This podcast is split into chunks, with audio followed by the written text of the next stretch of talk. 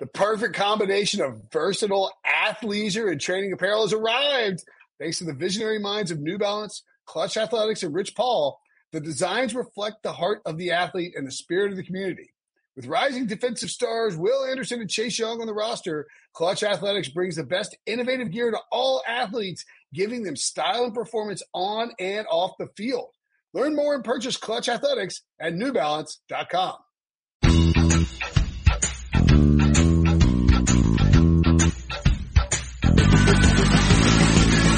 What's up, everybody? Welcome to the Pick Six Podcast. Oh, but wait, it's not just the Pick Six Podcast today. It's a Brady Quinn football show. me making uh, me making rocket reggae air horns uh, is pretty cool on audio. It's very cool on video. Can I uh, tell you a little backstory? Something that I thought was hilarious. That kind of it incorporates the sounds that you're making right now, like right, like the lasers or whatever. If you're at a club, and so Ryan Wilson will appreciate this. So I'm down on the University of Miami's campus, and I go down to watch Miami uh, practice before they have to play that Week Zero game against Florida, and uh, they're still trying to figure out their quarterback situation. So I'm kind of watching the quarterbacks closely, and it's Jarren Williams, N'Kosi Perry, and Tate Martell, and so. Um, one of them throws a deep ball. I can't quite remember who it was, but they overthrow this wide receiver, last name Pope, and he's fast. He's a blazer. Uh, overthrew him though, didn't complete it. But like five seconds later, you start hearing those bwah, bwah, bwah, bwah, bwah, and they've like a DJ at practice because they're playing music and all this stuff.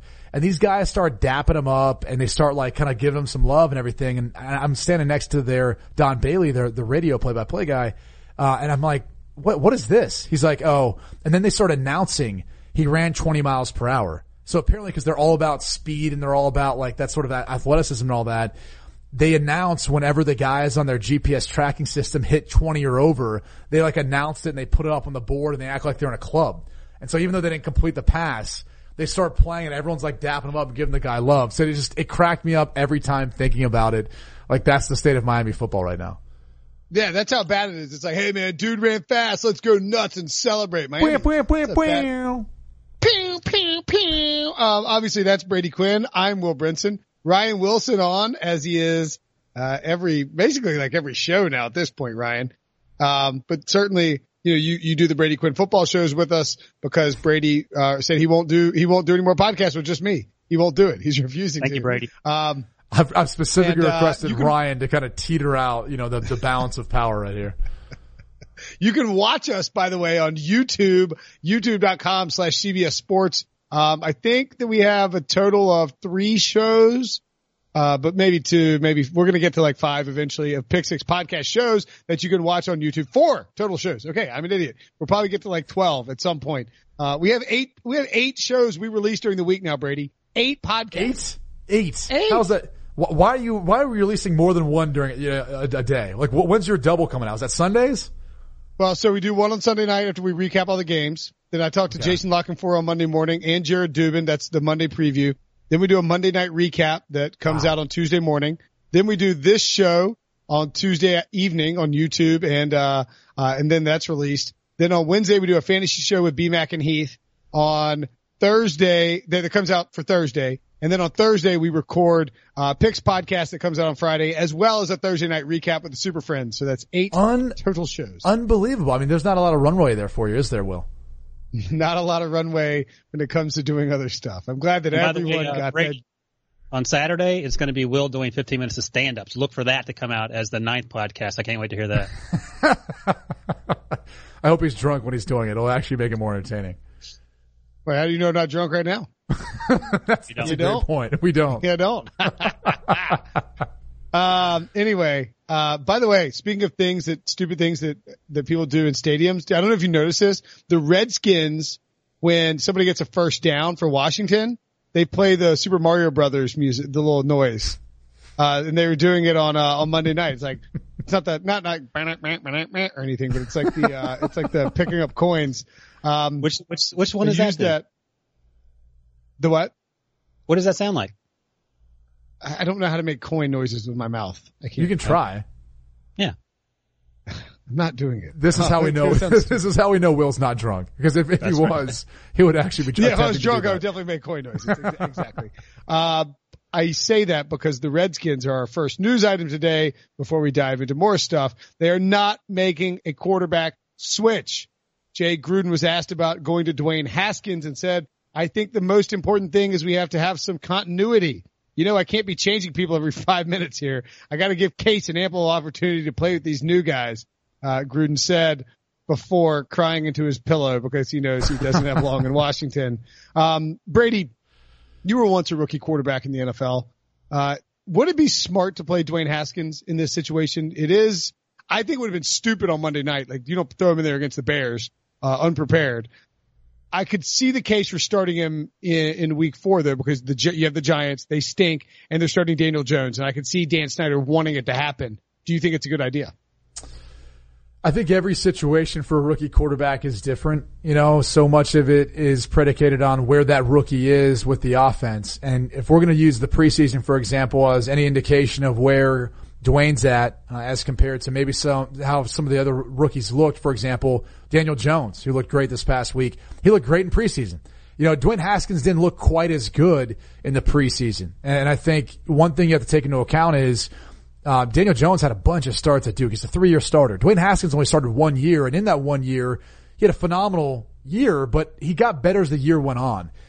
And I think there's probably a little bit of that learning curve he's dealing with right now with an NFL offense and, and getting adjusted to what he, they're, what they're seeing right now, uh, from opposing defenses on a week to week basis and how they game plan. So you don't want to throw the guy in there before he's ready for it.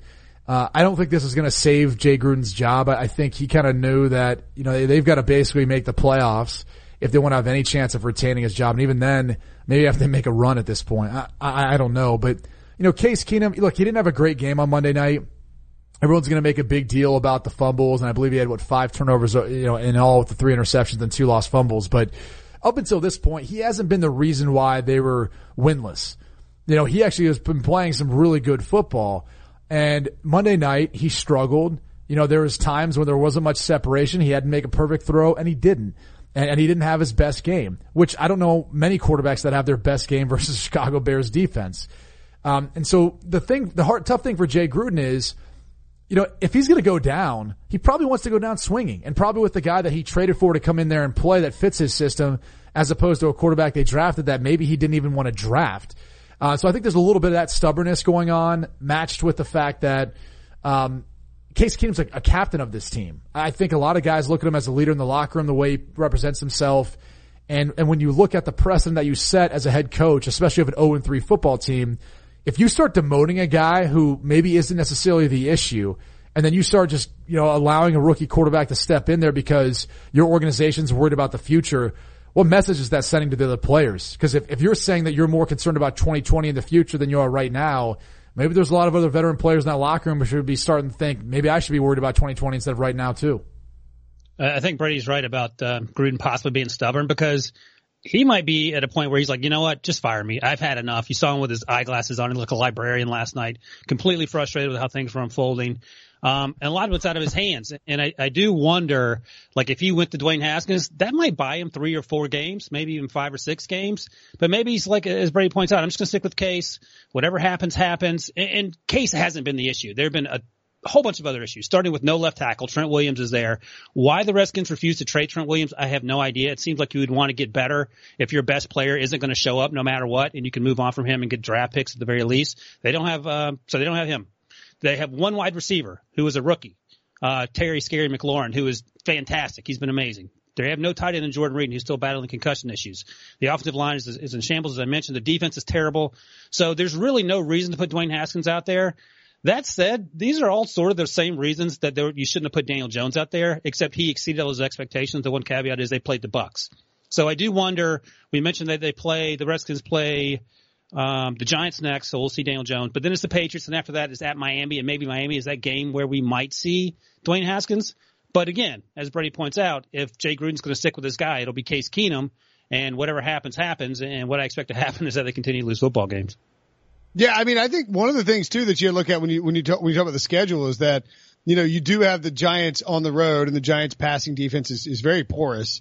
Uh, but, and then you, and then you, but you, know, you have the Dolphins in, in three weeks, but you have the Patriots there in week five too. So you got to be a little bit careful. Um, and, and worth noting, I mean, look, I don't want to get banged on by Mr. Mr. Jockman over there for citing nerd stats, but, uh, the, the, the Redskins are eighth in terms of pass efficiency right now at, uh, at Football Outsiders, and they've actually had a decently tough schedule with the Eagles, Cowboys, and Bears. So, I mean, if you want to say Case Keenum stinks, that's fine. That's, you know, not, not you, Brady. I'm saying if anybody in, in wants to say that Case Keenum stinks, that's fine. But the dude came out and ha- gave him leads against the Eagles and the, and the Cowboys. And if you're Jay Gruden, I really do think it's right. Like you either come out and and you either go down guns blazing with a guy that you like, who's actually posting big numbers and just happened to throw a bunch of interceptions because you don't have a left tackle and the Bears defense is awesome, or you go to the guy your owner likes and you try and develop him and you get fired anyway at the end of the year. So if I'm going to get fired, I want to go out on my own terms rather than somebody else's.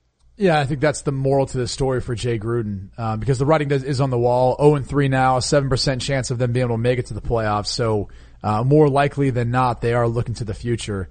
Um, and, and, it's going to be interesting because with this team, the way they look, at least right now, and, and I'm not sure what Dwayne Haskins will bring. I mean, him and Terry McLaurin will, you know, have chemistry and a rapport, right? They played in college ball together.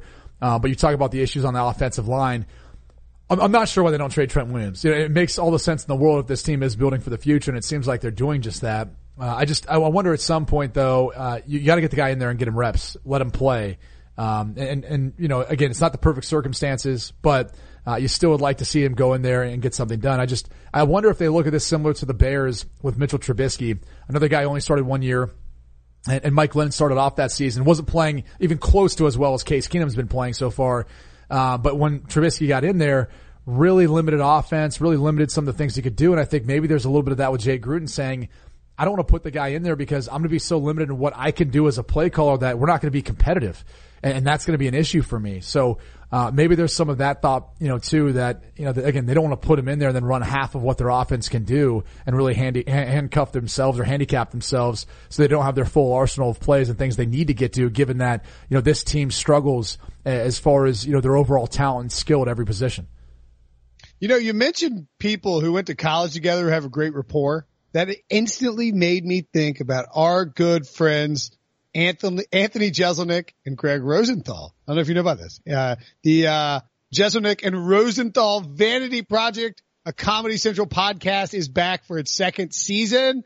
Anthony Jeselnik, you know him as a famous comedian, right? Very famous. Greg Rosenthal writes about football for uh, well, NFL.com, but he's also sometimes on NFL Network. Uh, they have actually been best friends for the last two decades, and now Comedy Central saw it fit to give them a podcast together where they basically go on and it appears that they're trying to get each other fired from their various jobs and mostly Jeselnik getting Greg fired from the NFL network. I, I think at one point, like they were on, they were on NFL's podcast schedule and I, it just didn't work out for various reasons probably because Anthony wants to bash Roger Goodell. Um, but they they pop on. They have it, it's a I think it's a once a week podcast. It's hilarious. I'm I'm a listener. They make fun of current events, their producer, and each other. Um, I my favorite thing about Anthony Jeselnik is, and I'm hoping that um, he'll he'll say this on uh, like, you know, maybe they'll do an ad advertisement with the Pick Six podcast and he'll say this, but Pete Prisco's a huge fan of his and I want to get an audio recording of him ripping Pete Prisco. Um, I think Jeselnik's funny because it, would be fun.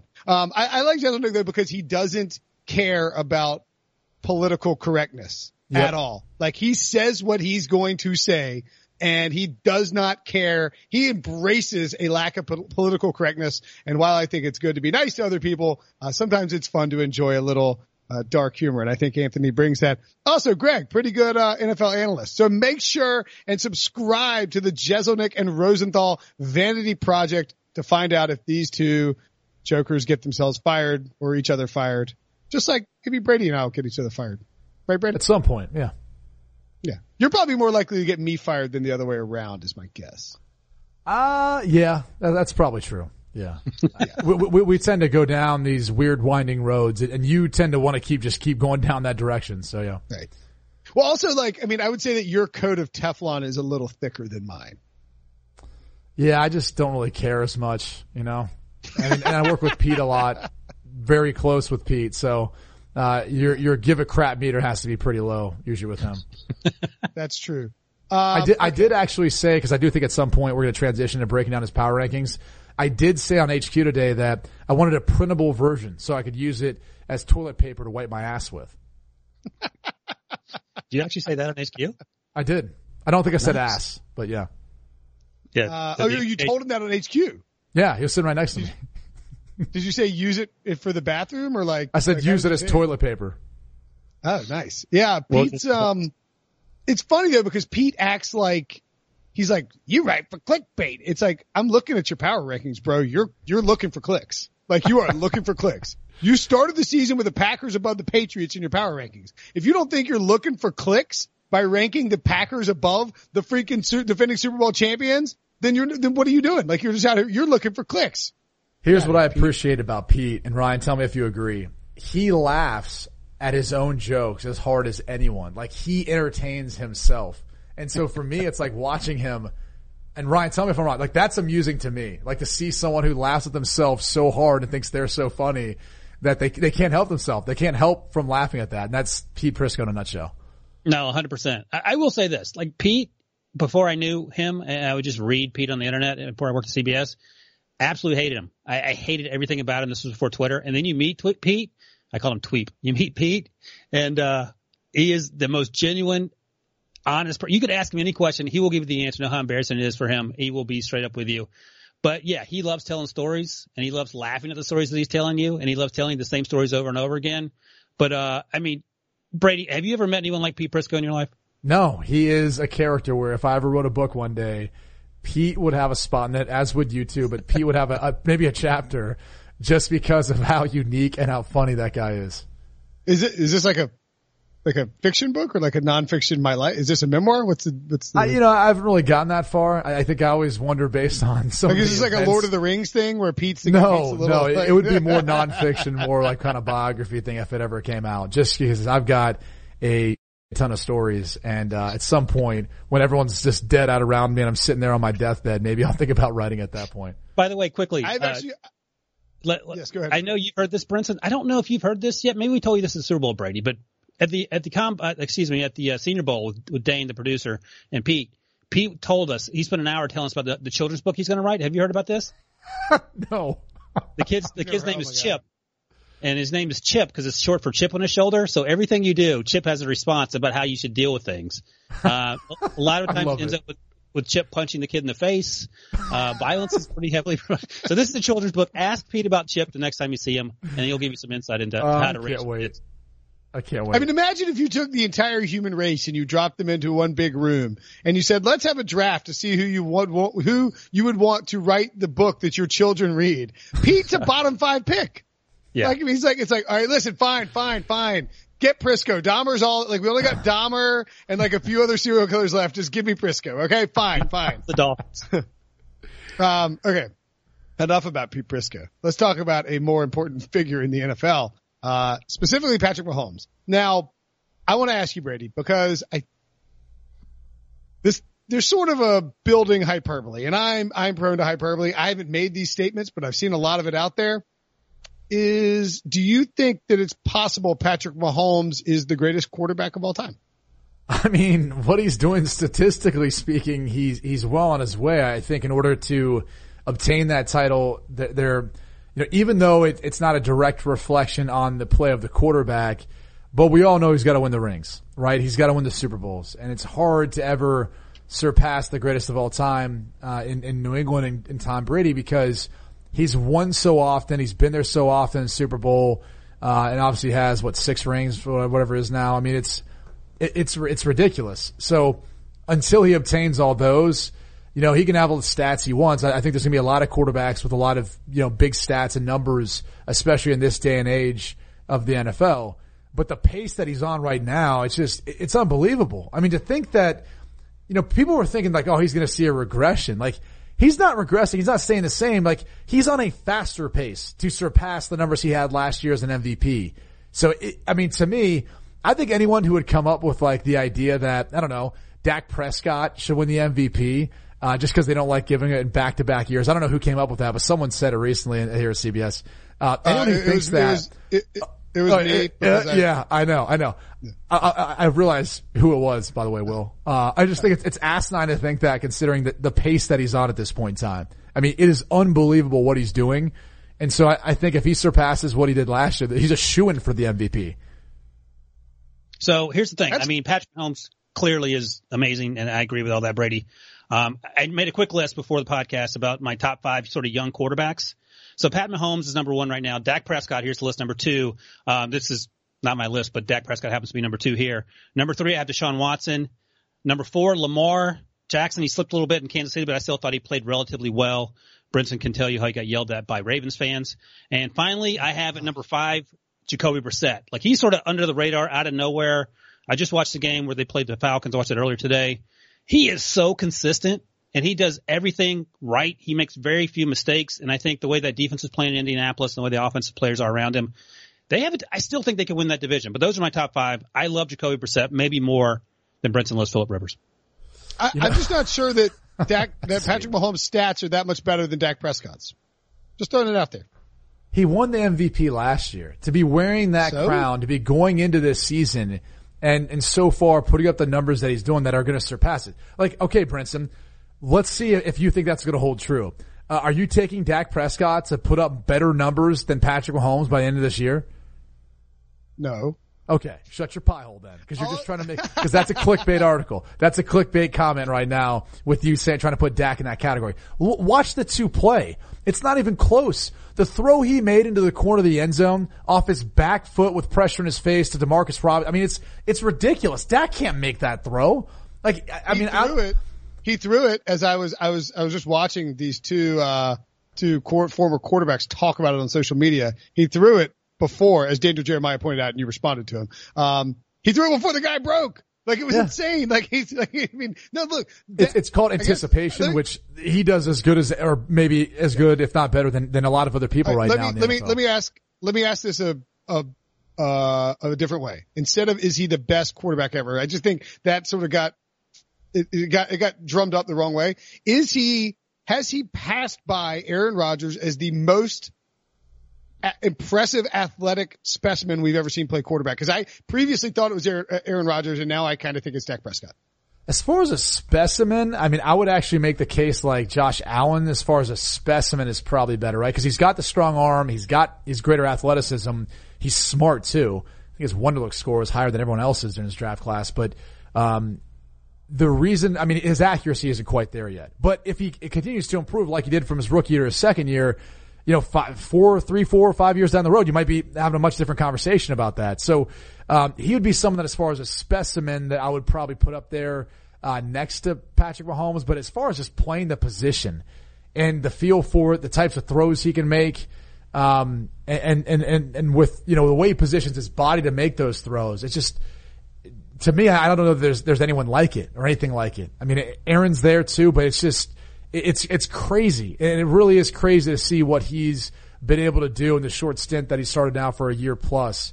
Um, and I think he is on pace at least to shatter every record that's been out there. It's just can this can they maintain this pace? That's the thing. Like I think I think if anything, you could make the case for Patrick Mahomes being the greatest of all time because I don't know if we've ever seen a quarterback where the NFL hasn't adjusted to him. Like right now, we're watching teams play against him, and you're kind of saying to yourself, like, the Baltimore defense is pretty good. Like, I, like you know, I know they're banged up in some areas. They got some new pieces here and there, but they're not that bad. And he didn't have he didn't have any issue with them.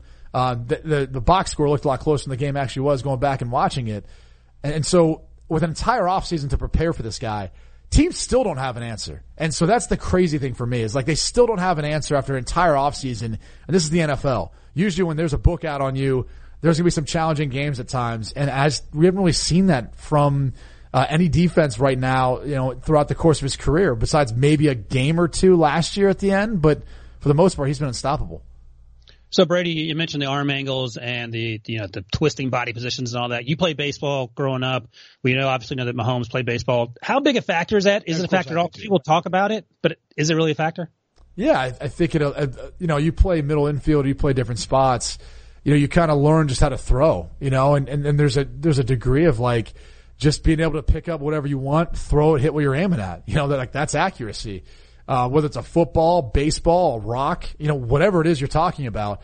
And I think the guys who are most talented like that have the ability to do that. And, and, and he's obviously, you know, in that category. But the, the delivery, I think for baseball for him, and then how it allows him to be so versatile with the different arm angles that he throws from definitely plays a factor into all of it. Yeah, as a uh, fellow former baseball player, Brady, um, I would I played a lot of youth baseball actually. Didn't play not a football guy, baseball guy. Uh, but uh, youth baseball. So like not even in high school, or where, where, where did we stop there, Will?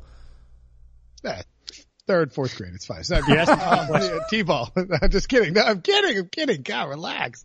Um, I don't remember when I stopped. At any rate, my point being is that I think when you look at some of the best uh, former baseball players, and this does not include Tim Tebow. The biggest thing about it for me is like they're so good at keeping their eyes downfield and keeping sort of um, their balance as they're making a throw while on the move. And you see that with I think Mahomes, Russell Wilson, uh, Kyler Murray obviously come to mind. Just guys who you can tell that their platform remains steady and their balance remains steady while they're on the move those arm angles, of course, help. They, you know, they, they learn how to change that. But I think a lot of that, I think a lot of that really does come from baseball. And it's a reminder, kids, go play two sports. Don't just stick to football. Go play three, play man. Too. Go play three sports. Play as much as you can. It's all going to help you out. And then that way you'll stay out of trouble. And remember, the debate club, very important as well. Also, you didn't do debate. yeah, what do you, what do you mean? I, yes, I did. Um, Here, I can guarantee you, Ryan, Will did this. Um, Will, do you know what cotillion is? Yes, of course I did continue. um, let's look at some other young quarterbacks, not the guys who made it on Ryan's list. I like Ryan's list though. Jacoby Brissett, good inclusion. He's playing really well right now. Um, what did you think about Daniel Jones, Brady? Because he came in and lit the world on fire. Danny Dimes, if you will, uh, 23 of 36 for 336 yards, two touchdowns, four rushes, 28 yards a pair of rushing touchdowns. Uh, the first rookie in NFL history to have 300 plus uh, and two of each of those TDs in a single game. Most passing yards in a Giants first start, most passing yards by a Giants rookie, most passing yard in a road win in a rookie's first career start. Is Danny Dimes the truth or did we just get a little, uh, like a fake fall situation? Like it was cool last week and now it's hot again. It's fake fall. Do we get a fake, fake look at Danny Dimes or it's real? Can I ask this question to both of you? If, if, Tampa Bay, if Matt Gay hits that field goal, are we having the same conversations, the same tone on this conversation? I, th- I think so, 20- because Giants fans were so happy to see him not be terrible after three months of most of us, myself included, sometimes dogging the pick at number six, which I think was a big issue. What do you got, Brinson? Yeah, I mean, the, part of part of my concern is that a lot of the production from Dan, Daniel Dimes came in garbage time. Like it was 28 to 10. And I think Todd Bowles and Bruce Arians sort of checked out at halftime. We're like, all right, let's mail this thing in. Let's get done with it and get out of here. Uh, and then all of a sudden, uh, Daniel Jones was firing all around. Now look, you get the win. It doesn't matter. But yeah, if Tampa Bay makes that field goal, I don't think we're speaking of him in, in the platitudes that we are currently doing because it was a heroic comeback without Saquon Barkley and Daniel Jones was making some big boy throws. So I, yeah, I mean, Maybe not, but he, he did look pretty freaking good. He, he looked good. And I think that here's what I just take about from the performance. I mean, for starters, he's going to have to run the football like he did. I think that's the element that he brings to this that Eli Manning obviously can't. And, and it's going to open some things up. It helps out the offensive line. You know, people are always like, well, why does it help? Because now the defense has to account for the quarterback. And so because now you can basically hold a defensive end or hold a backside linebacker because that guy, when you go to hand off, if you go to boot away, he's watching you. You know, he's got to stay home and be accountable for you because if not, he's just going to keep that football on right in the end zone like we saw down in Tampa. And so for that reason, it gives you better angles in the blocking scheme. You gain a man. And so unless the defense adjusts and they bring another guy into the box because they now have to be responsible for you, then you got one-on-one coverage on the outside. So it makes everyone's life easier and so that's going to be a big key for them moving forward. You know, the fact that he did it without Saquon Barkley, uh, you know, I was obviously a big piece of it too. When you break down some of the throws, I mean, look, the, the two touchdown passes, well, one of them to Engram, he did all the work, right? That was what a 12 yard completion and then he ran the rest of the way with it. So, uh, I'm not taking anything away from the win. I just asked that question because when you look at the box score and you look at the fact that they won the game, now he's the hero. If he comes back, comes up short because they met the field goal in the end, we might be saying, he played really well, but you know, there was five sacks, two fumbles. Um, those could have ended up being the difference in them winning and losing. So he's got to continue to improve and grow a little bit. So the narrative in my mind changes a little bit with the fact that, um, you know, they won the game. You know, you did see a missed kick from Tampa Bay. There was, I, I guess, some drama with Bruce Arians' decision to take a delay game to move it back to center, which I didn't have an issue with. Um, and so I just think that changes the narrative a little bit. Look, Tampa Bay has a much improved defense. They are not what he will face as they continue on this year. We will see then without Saquon Barkley, with a bad offensive line and a defense that's going to give up a lot of points, then really what he's made of because, you know, to your guys' point, some of that production came, I don't want to say in garbage time, but versus much softer coverage from Tampa. And that's obviously not going to be the case, uh, moving forward through the rest of the schedule. Yeah. And, uh, unfortunately though, because Daniel Dimes played well, probably means Eli Manning's gonna be out there looking for, uh, un, uh, nueva trabajo. It means a new job in Spanish. Um, maybe you're out there looking Is for your a new job. is that what you, you, that's where you, you got that from? I speak Spanish. Why does nobody Do believe you? that I speak Spanish? Why Well, does because nobody we believe I know speak we know you have a, a a bunch of people who you know help out around the house and everything else at the Brinson Estate. So Andy used the wrong tense for new uh, to to pair it with trabajo, but go ahead, Doctor. No comment. Uh, I will, however, comment on the fact that hiring Brady can be a slow process. Cafe Artura's COO Dylan Miskowitz needed to hire a director of coffee for his organic coffee company. He's having trouble finding qualified applicants. So he switched to ZipRecruiter. ZipRecruiter doesn't depend on the candidates finding you. It finds them for you. Technology identifies people with the right experience and invites them to apply to your job. So you get qualified candidates fast. Dylan posted his job on ZipRecruiter and said he's impressed by how quickly he had great candidates apply. He also used ZipRecruiter's candidate rating feature to filter his applicants so he could focus on the most relevant ones. And that's how Dylan found his new director of coffee in just a few days. With results like that, it's no wonder four out of five employers who post on ZipRecruiter get a quality candidate within the first day. See why ZipRecruiter is effective for businesses of all size. Try ZipRecruiter for free at our custom web address, ziprecruiter.com slash pick. That's ziprecruiter.com slash P-I-C-K, ziprecruiter.com slash pick. ZipRecruiter, the smartest way to hire. Uh, we will find out about who needs to hire more quarterbacks coming up after the break. Okay, picture this. It's Friday afternoon when a thought hits you. I can spend another weekend doing the same old whatever, or I can hop into my all-new Hyundai Santa Fe and hit the road. With available H-Track all-wheel drive and three-row seating, my whole family can head deep into the wild. Conquer the weekend in the all-new Hyundai Santa Fe. Visit HyundaiUSA.com or call 562-314-4603 for more details. Hyundai, there's joy in every journey. All right. Time to talk some more young quarterbacks. For instance, let's talk about Kyle Allen.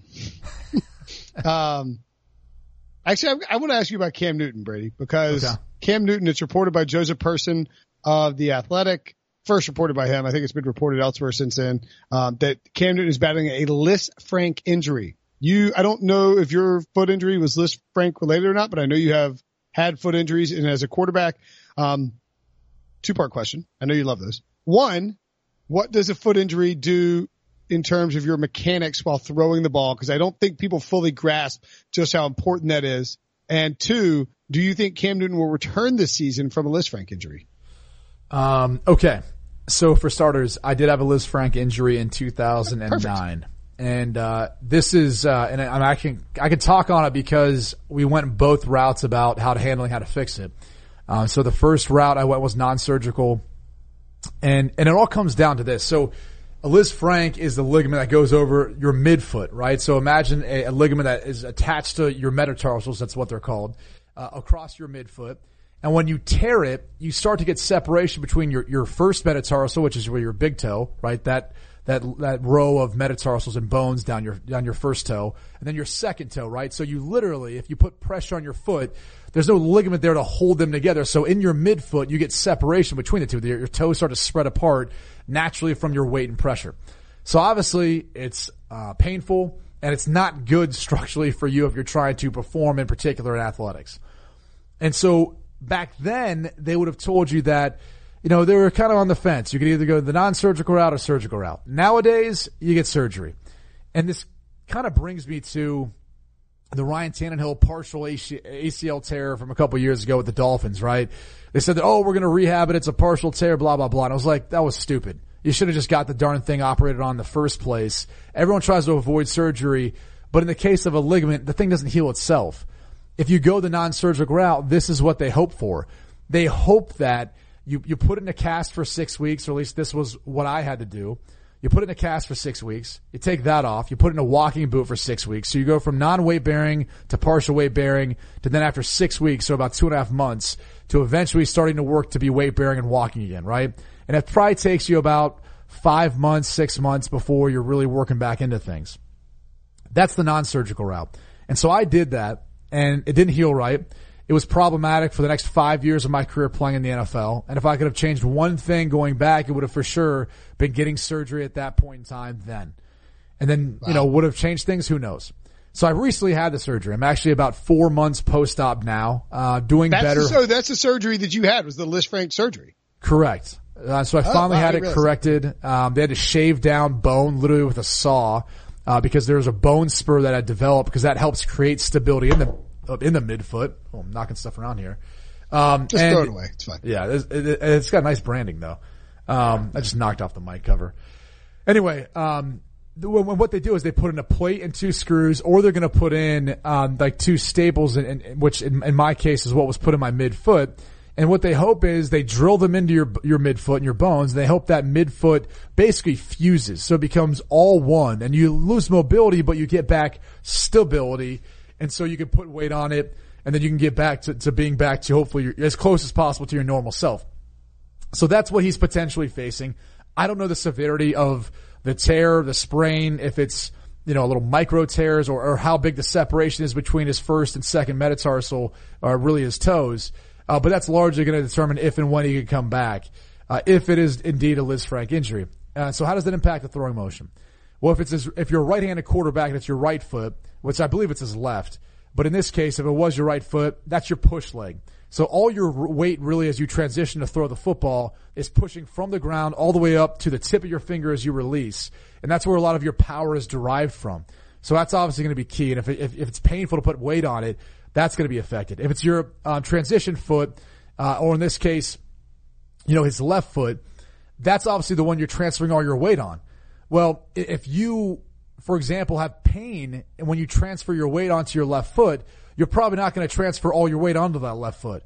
So your mechanics are going to be screwed up because you're not following all the way through with your throw or torquing and twisting the way you should because it's going to be painful to do so. And you're probably going to be falling back on your right foot, right?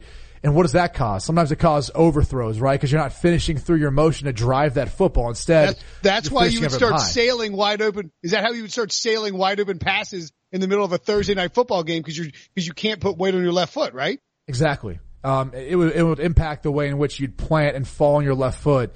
Um, so it creates inaccuracy issues, both sailing balls high and but then potentially what happens is because you know you're talking about the Lisfranc ligament typically uh, between your first and second metatarsal, so your, your big toe and your second toe, you start rolling to the outside of your foot to compensate, right? Your body naturally wants to avoid pain, so you'd roll the outside of it. Well, then all of a sudden imagine like a, a pitcher, you know, pushing off of the mound, and as he plants with his left foot, he's falling over to his left because he doesn't want to put weight on, you know, that inside part of his foot. And so then that again causes uh, inaccuracy too in the throwing motion and in your mechanics. So either way, I would say it's it's not a good thing for him moving forward if he tries to go the non-surgical route. My advice for him, depending on the severity of the tear of the the damage to the ligament, will be just get the surgery now. It's about a six month recovery before he can go back to being close to feeling normal. Probably a little longer than that, um, but it, it, should bode well for him. You know, moving on in the future. Uh, and so, does he return? I would say if it indeed it is a Liz Lisfranc injury, I'd be saying more likely than not, uh, no, because you know, one, you're talking about a team that uh, one and two at this point. Do they have a chance of coming back potentially? Um, and, and, we'll see how Kyle Allen does the rest of the way.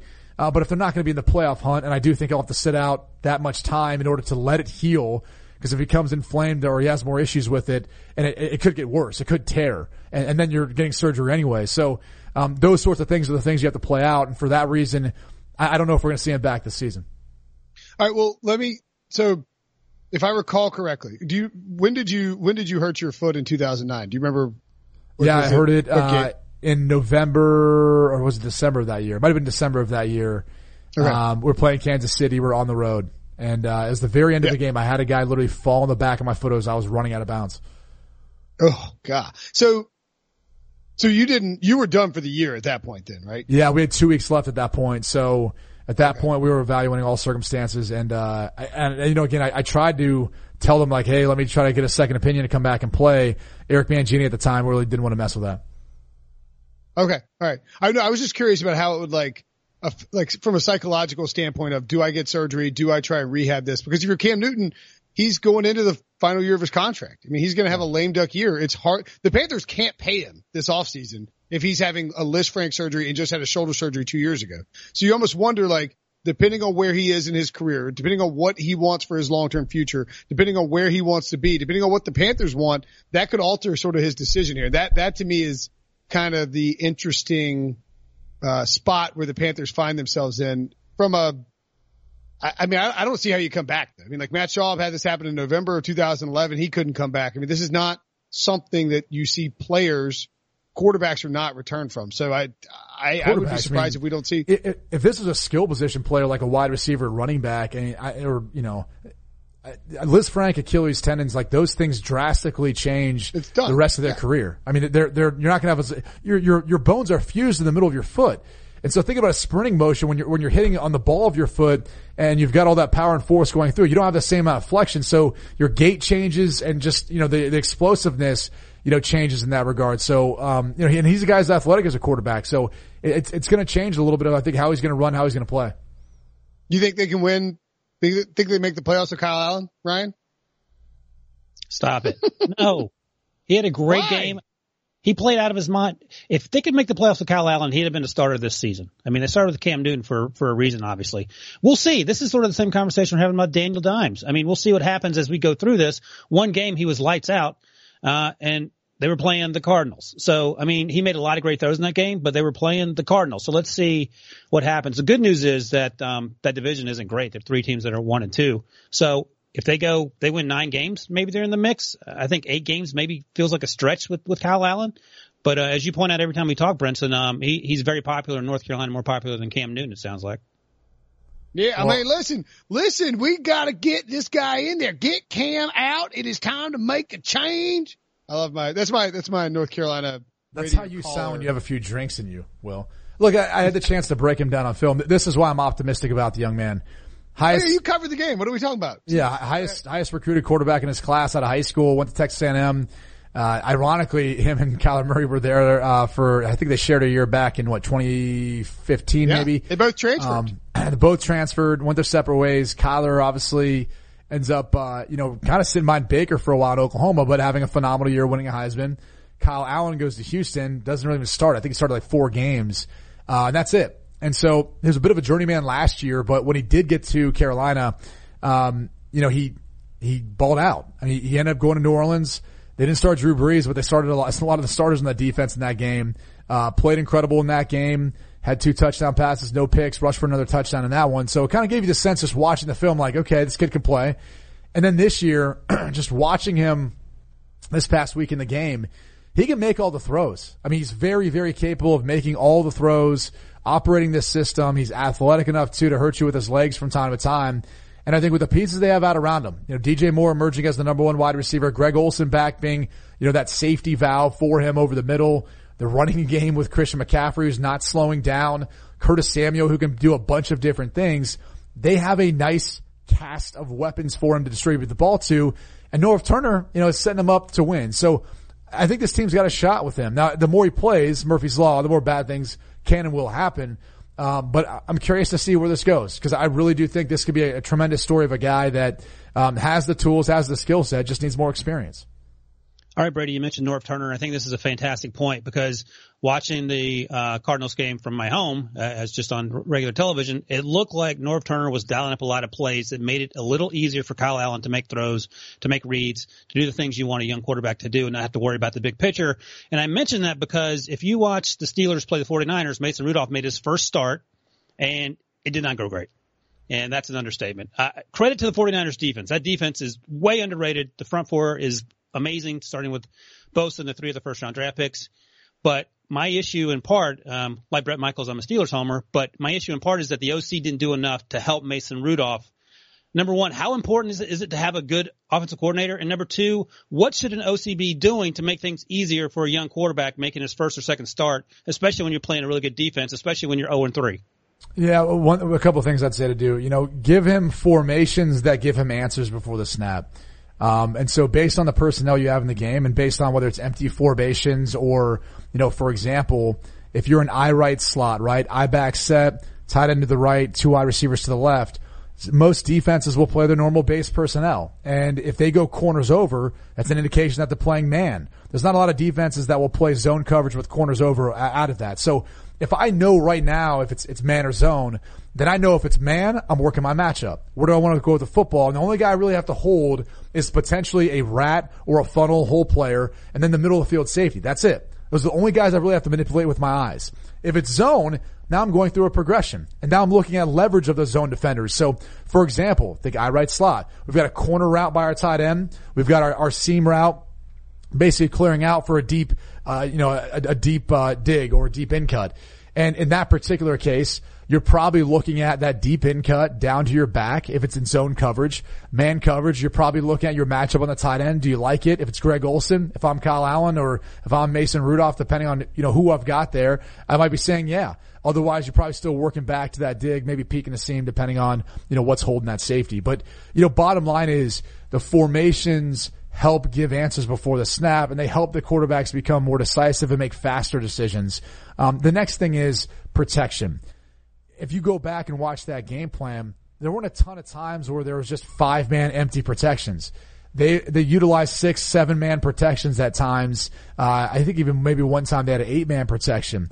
And the biggest key is if you can protect things up, especially when you have those two tight end sets they call 12 personnel, you're usually going to get some sort of form of one-on-one coverage, either man or zone. And if that's the case, you're going to give your quarterback time. He can step up in the pocket and he can at least get an accurate throw off instead of subjecting him to a bunch of pressure. So the two things I would say, give answers for the snap of the football with the formations and then protect him up. Like give him some opportunities. Even if there's only three men out in the routes, eventually you could find some windows to throw to versus zone, or if it's man to man, someone should be able to win in that matchup.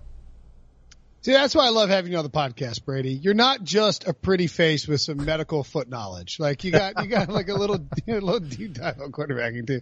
Um, I, obviously joke. Uh, do you, what did you think about the Saints game plan? Because I think it did incorporate some of that. Like it made some, I mean, like it, it was, I don't want to call it neutered. It was safe, man. It was so, safe. It was very safe. A lot of throws were on the line games. I'm looking back on my phone for a couple notes because I, I, actually broke down a number of games and, um, so he didn't throw one ball more than 20 yards down the field. Teddy Bridgewater, that is, which is fine. They had a lead. They used Alvin Kamara a ton in the passing game, 10 targets, nine catches and Kamara took over. Like Kamara had his highest snap count, I think, in like six or seven months. But I mean, this was not a, hey, Teddy B's stepping in. He's going to win the game for us type of situation. This was, all right, we don't have Drew Brees. Teddy Bridgewater is a great game manager, uh, with a nice high floor, but we're going to give him a bunch of one yard, five foot throws, right? Yeah, so a lot of a lot of short completions. I actually think he had the least amount of like air yards. I know that's a term you use of any quarterback this weekend, which is something you're seeing more and more of. Okay? By the way, Kyle Allen had the most air yards of any quarterback. He was slinging it, man. They were, t- like I said, protect him up, take some shots downfield too. And especially a guy, by the way, it was a homecoming for him. He's from Scottsdale, Arizona. Yeah. And the greatest story from that game, I, you probably guys probably didn't hear it because they didn't have a huge audience, but he gets in town Friday. They came in two days ahead of time for that game. He calls up his parents like, mom, dad, uh, we're going to do some sort of dinner and have a bunch of people over. And they're like, sorry, son, we're at the Bellagio at the tables in Vegas. Uh, we're pregame and getting ready for it. Happy for you. We'll see you before the game. We'll see you after. And so he never even saw his parents before the game because they're having a fun trip in Vegas. How awesome is that? Um, wait, what? Wait, wait, yeah. wait, wait, wait, wait. His parents are like, yeah, yeah, yeah. Glad it's your first game, Kyle. We're going to Vegas. We'll see you. We'll see you when we see you. Um, I don't know that they knew the way, he was coming in two days ahead of time.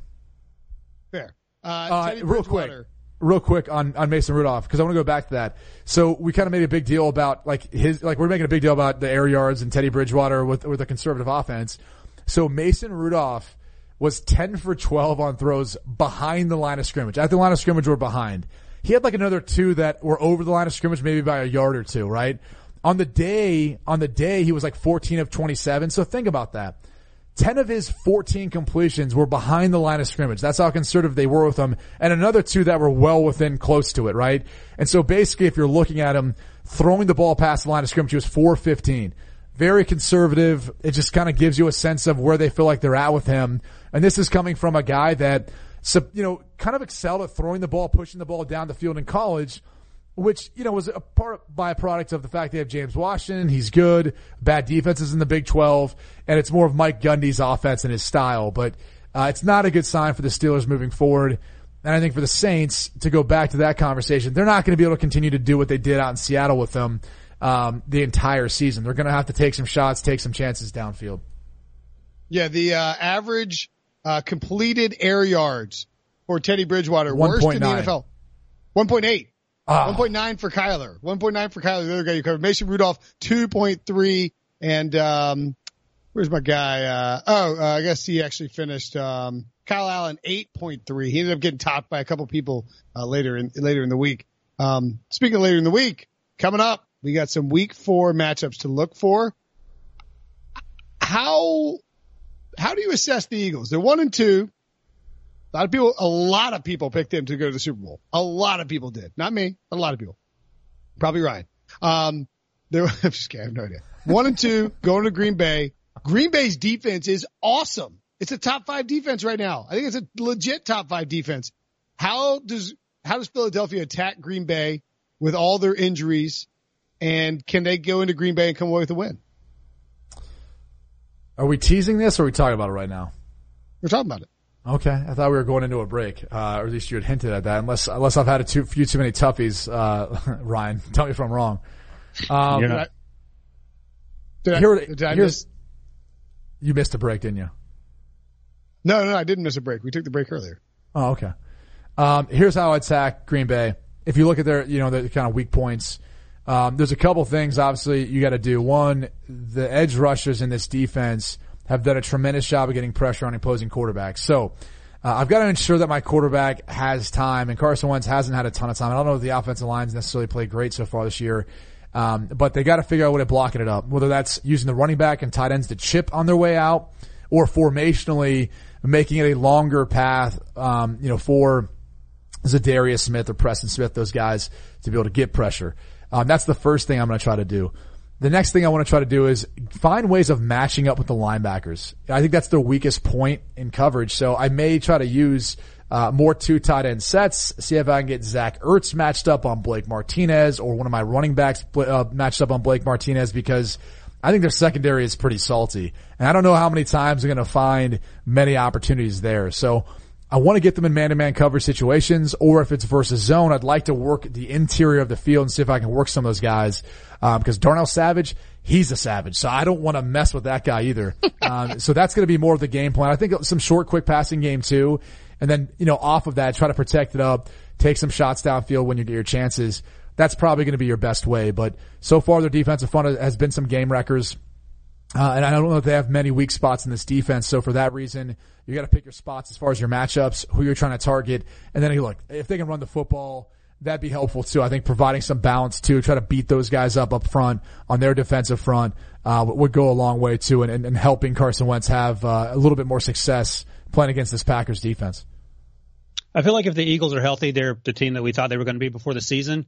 I really have no bead on what to make of the Browns, other than Baker Mayfield talks a lot. Freddie Kitchen seems way in over his head, and we sort of saw that in the in the national in the primetime game. And let's see, here's their schedule, Brady. At Baltimore, at San Francisco, Seattle, and then they finally get their bye. Should Freddie Kitchen be calling plays, number one? And number two, how do you fix all that's wrong with Baker? Let me throw the stat at, at you real quick that I just saw. Next gen stat. Baker Mayfield is thrown into double coverage at the highest rate, 6.4% in the NFL through week three. So there are a bunch of troubling signs. We saw a lot of that in, in the game uh, on national, national television to the Rams. How are you fixing the Browns, Brady? Well, you're not because you can't fix the offensive line. That's their first issue. Uh, offensively speaking, that's not a very great group right now. Could they develop over time? Maybe, but I'm not holding my breath on that. So what does Baker Mayfield have to do? For starters, he's got to got to get rid of the football quicker. You know, he holds on to the football too long, trying to wait to take shots downfield. Uh, sometimes when it's just not there, or there's there's a positive completion somewhere else, uh, and so that's one of the things that he has to improve on personally. Now, in regards to throwing in the double coverage, well, that's what you get when you got Odell Beckham, right? And you got to find a way of getting him the football. Everyone knows you want to get him the football, and you're going to try to hang on to him a little bit longer too to get him that football. So whether it's zone coverage, they're going to be doubling him. If it's man coverage, there's probably going to be a safety at a minimum shading to his side to provide help. Um, but he's going to attract a lot of attention. So it's not shocking that since most reads start with your star and your best player, uh, most things are going to go through Odell Beckham. And so it makes sense. And I think that can kind of speak to maybe some of the issues that they are having. Should Freddie Kitchens call plays? Uh, I think he should because it's what he feels comfortable and confident in doing. Um, and so, you know, I do a radio show, had a guy calling the other day and says, Todd Monken the issue? You know, they didn't have these issues last year. Is it Todd Monken? I'm like, dude, Todd Monken was bowling in Tampa uh, with a lesser team. I don't think he's the issue, and he's not calling the play anyway. Um, so let's not put it on Todd Monken. Uh, but I think if anything for Freddie Kitchens, it might be the fact that look, he's got to manage it all now. You know, he's got he's he's the final say on if they're going to challenge something or what they want to challenge the clock management. Um, and, and he's got to kind of oversee the entire team in all three phases. So you add that on top of your plate of calling plays it makes your job a little bit more difficult. Maybe you're not as clear minded and, and, you run a draw on fourth and nine thinking it'll be a good idea. Uh, and when it's maybe not. So, uh, I think some that of that plays a factor. I don't think I don't think he knew what down it was. I really don't think he knew. It's a terrible idea on third and nine. Right. And and it only speaks more to exactly what I'm saying is if he didn't know what down it was, he's got too much on his plate as it is. Um, and so look, right, like if you were if you were being asked if you were being asked to sit there and juggle and like talk about football and broken bones in your foot, you wouldn't be very good at one of those things because you'd be no. too busy juggling to focus on football. You still would call too busy focus on football. What's so, that? so there's. You, you don't think Brady can juggle, Ryan? You don't think he can juggle? That's rude. No, no, I'm saying you could be doing all those things, and if you, me, or Brady were juggling and talking about our feet, and someone said, "Hey, do you want to call a draw play right here?" We would all at the same time say, "No, this is that's idiotic." That's my point. so if you go back through the years, right? Maybe back since the start of 2000, how many head coaches have, um, and maybe even before that, throughout NFL history, how many have called plays and been the head coach? Most recently, Doug Pederson, right? Was that in 2017, I believe? Sean Payton, and they went on what, 20, 2000 and, gosh, was that nine? nine? Yeah. Yep. And so 2009, and then and then Mike McCarthy, I believe he did in 2010. I think he was calling the plays, and I can't remember. Andy Reid, Andy Reid does it and hasn't won the Super Bowl, but he's been very good. No, but that's the whole point is we're talking about winning the Super Bowl. That's the objective of the Browns. That's the objective of any head coach that takes a job. He's trying to win a Super Bowl. And so there, there should be some thought to, you know, how wise is it to, to take that job and then not delegate that task? Cause there is a fair amount of, of management. You're managing people. That's what your job is as a head coach and then the situations. And if you're not on top of that, you know, maybe, you know, to the point of juggling, maybe you are slipping in some of those areas. And, and I think when you're looking through since the start of 2000, granted the Patriots have won a lot of Super Bowls and Bill Belichick has been overseeing all of that. Um, you, are still, and, and, you're looking at other coaches too that that have won that. Um, you know, Pete Carroll, for example, again, he's delegating to everyone else. So th- there's another number of examples and more examples of coaches who are just the head coach and oversee everything else, as opposed to calling one side. And I know that's been more of the recent trend, but I don't necessarily know if it's going to end up, you know, helping these teams win Super Bowls. So it's something that I would give some consideration to if I'm Freddie Kitchens, if I feel confident in Todd Monken being able to take over and call the offense uh, the way I would see it. Yeah. And Andy Reid, by the way, is there anybody more notorious for clock mismanagement than Andy Reid? Like maybe, maybe stop calling the plays. He, he actually gave Matt Nagy the opportunity to call him recently. Um, well, which think right, Eric Bieniemy kind of ready for that too? I mean, yeah, maybe so. Uh, very quickly, one word answer. Who needs a, who at one and two needs a win more? The Titans or the Falcons? Ooh, tight, or, uh, Falcons. Falcons, I, I think, I think it's the Titans. I think the Falcons are going to be okay. Their defense is an issue, but the Titans are going the wrong direction. I think Falcons are in trouble. Bad division. I would take, uh, I would take the Titans. You, as Sean pointed out in our recent podcast, the whole Vrabel ch- cutting things off thing. You don't you don't need to be one and three. That's a bad situation. Uh, that's it for the Pick Six podcast. We'll be back uh, with another Brady Quinn football show next week. We'll of course be back tomorrow with uh, Heath and uh, Brian McFadden to break down some fantasy stuff. Make sure to subscribe, rate, and review. And It's been a while since we did a Super Friends mailbag, but we're bringing one back. Here's what you do. Hop on Apple Podcast, rate a five star review and include a question for us. It can be NFL related or not so much, and we will answer it on a bonus episode. Thanks, fellas. Have a great afternoon. The chilling new original docuseries on Paramount Plus. Why did he kill his family? The answer lies across the ocean in a woman named Sylvie. She's a cam model. Where desire leads to deception. I ended up spending twelve and fifteen thousand dollars a day. It was addictive. I can't get you out. And obsession leads to murder. Who did this to your family? You can't really maintain a fantasy forever. Control all Desire. Now streaming on Paramount Plus.